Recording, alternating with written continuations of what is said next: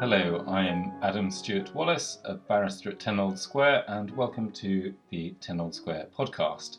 Today I'm going to be looking at Procter and Procter, a recent decision of the Court of Appeal which concerned whether a tenancy could be created in circumstances where there was no written agreement and where the grant had been from trustees to a partnership in which all the trustees were themselves partners. The court held that a tenancy could be created at common law where there was merely partial overlap between the landlords and tenants, i.e., in cases where some but not all the tenants were the landlords. What were the facts? A dispute had arisen between two brothers and their sister. The siblings, along with their parents, had at various points all been partners in a farming partnership.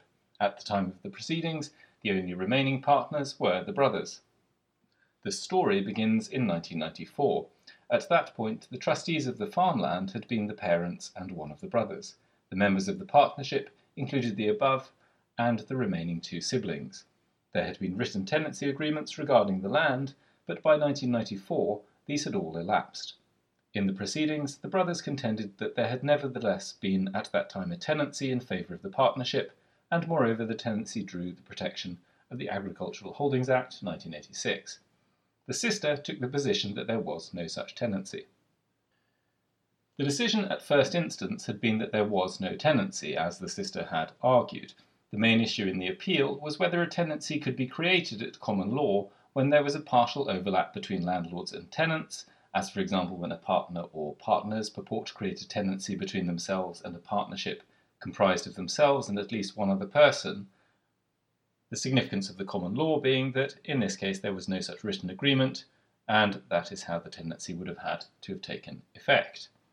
What is the practical significance of the case? Well, it's primarily to be found in the careful analysis and review of the case law regarding the granting of tenancies in cases where there is whole or partial overlap between landlords and tenants. It also gives clarity as to what will count as an agricultural holding for the purposes of the 1986 Act. The appeal court decided that there was no bar at common law to the granting of a tenancy in cases of partial overlap. In the course of giving his judgment, Lord Justice Lewison considered in detail the House of Lords case of Rye and Rye, along with prior and subsequent case law. In Rye and Rye, two brothers had been freehold owners of a property in Golden Square. They had attempted to grant a tenancy to themselves as partners. There were no other partners in the partnership, and so it was a case where there was complete overlap between landlords and tenants. The court found that in such an instance no tenancy could be created.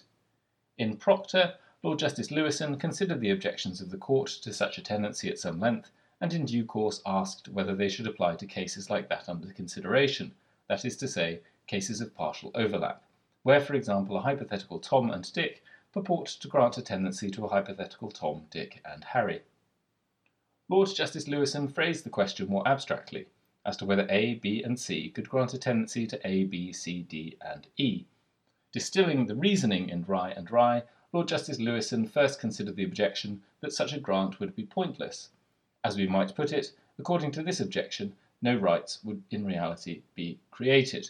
Lord Justice Lewison stated that whatever the cases with instances of complete overlap, in cases of partial overlap, a third party would clearly acquire rights, for example, of entry, that they had not held prior to the tenancy. So there was plainly a point to such a tenancy agreement. A second objection derived from the two party rule, the rule that an individual cannot contract with themselves. The common law, noted Lord Justice Lewison, had gone further and regarded it impossible to contract with a number of individuals of which oneself is a member. In a partial overlap case, then, it would be impossible for an individual to enter into a covenant with the combination of themselves and a third party. As the Court of Exchequer had stated in Faulkner and Lowe, imagine that a man contracted with himself and two others that he would repay a loan to them or their survivors. If the other two died, then he could hardly enforce his promise against himself, reasoned the Court of Exchequer. However, Section 82 of the Law of Property Act 1925 has since provided for exactly this morbid possibility. Subsection 1 states that a covenant or agreement entered into between a person with himself and one or more other persons shall be construed and enforced in like manner as if the covenant or agreement had been entered into with the other person or persons alone. Lord Justice Lewison observed that Section 82 is not limited to written agreements. Consequently, whatever the position may have been under the common law, unaided by statute, no such concern would apply on the present facts, even though there was no written tenancy agreement. The issue of merger. Lord Justice Lewison, when considering older authorities, observed that at common law there had been a potential issue with regard to the merger of estates.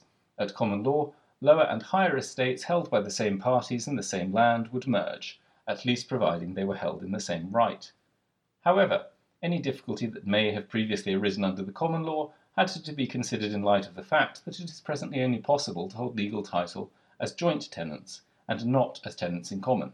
There is thus no basis on which a legal interest held by A and B in land can be merged into an interest held by A, B, and C. That is to say, cases of merely partial overlap. As we may put it, A and B as a unity is utterly distinct from A, B, and C as a unity, regardless of whether they share parts, i.e. A and B. Lord Justice Lewison also considered whether, in a case of partial overlap, the tenants could exercise exclusive possession against the landlords, given that they included the landlords. The answer to this question, derived in part from the dicta of Lord Hope in J. A. Pye, Oxford Limited, and Graham, was that a number of tenants are, as against everyone else, including their landlords, in a position of a single owner. Lord Justice Lewison concluded on the above bases, in addition to an examination of all the cases, that the court at first instance had been wrong to rule out the existence of a tenancy in partial overlap cases. In order to resolve the particular case in hand, the court had to consider two further issues which I will briefly touch on here. The court found that if a tenancy had been created, it would have been a tenancy at will, and therefore the question had to be addressed as to whether it would attract the protection of the Agricultural Holdings Act 1986, and in particular Section 2 of the Act. The question was whether it should count as an interest less than a tenancy from year to year. The court determined that it would, referring in part to the leading textbooks on the subject was the land an agricultural holding? The main issue was the use of around 20% of the land as a golf course. The statutory test required an evaluation of the character of the tenancy, using a broad textured test that requires it to take into account all relevant circumstances. The appeal court did not see fit to disturb the first instance finding that the tenancy was agricultural in the relevant sense. As stated at the outset, the primary significance of the case is in regard to partial overlap cases where there is no written tenancy agreement. Instances in which partners grant tenancies to their partnership will be just one species of such case. In addition, there is guidance in regard to what will attract the protection of the Agricultural Holdings Act 1986. Thank you for listening.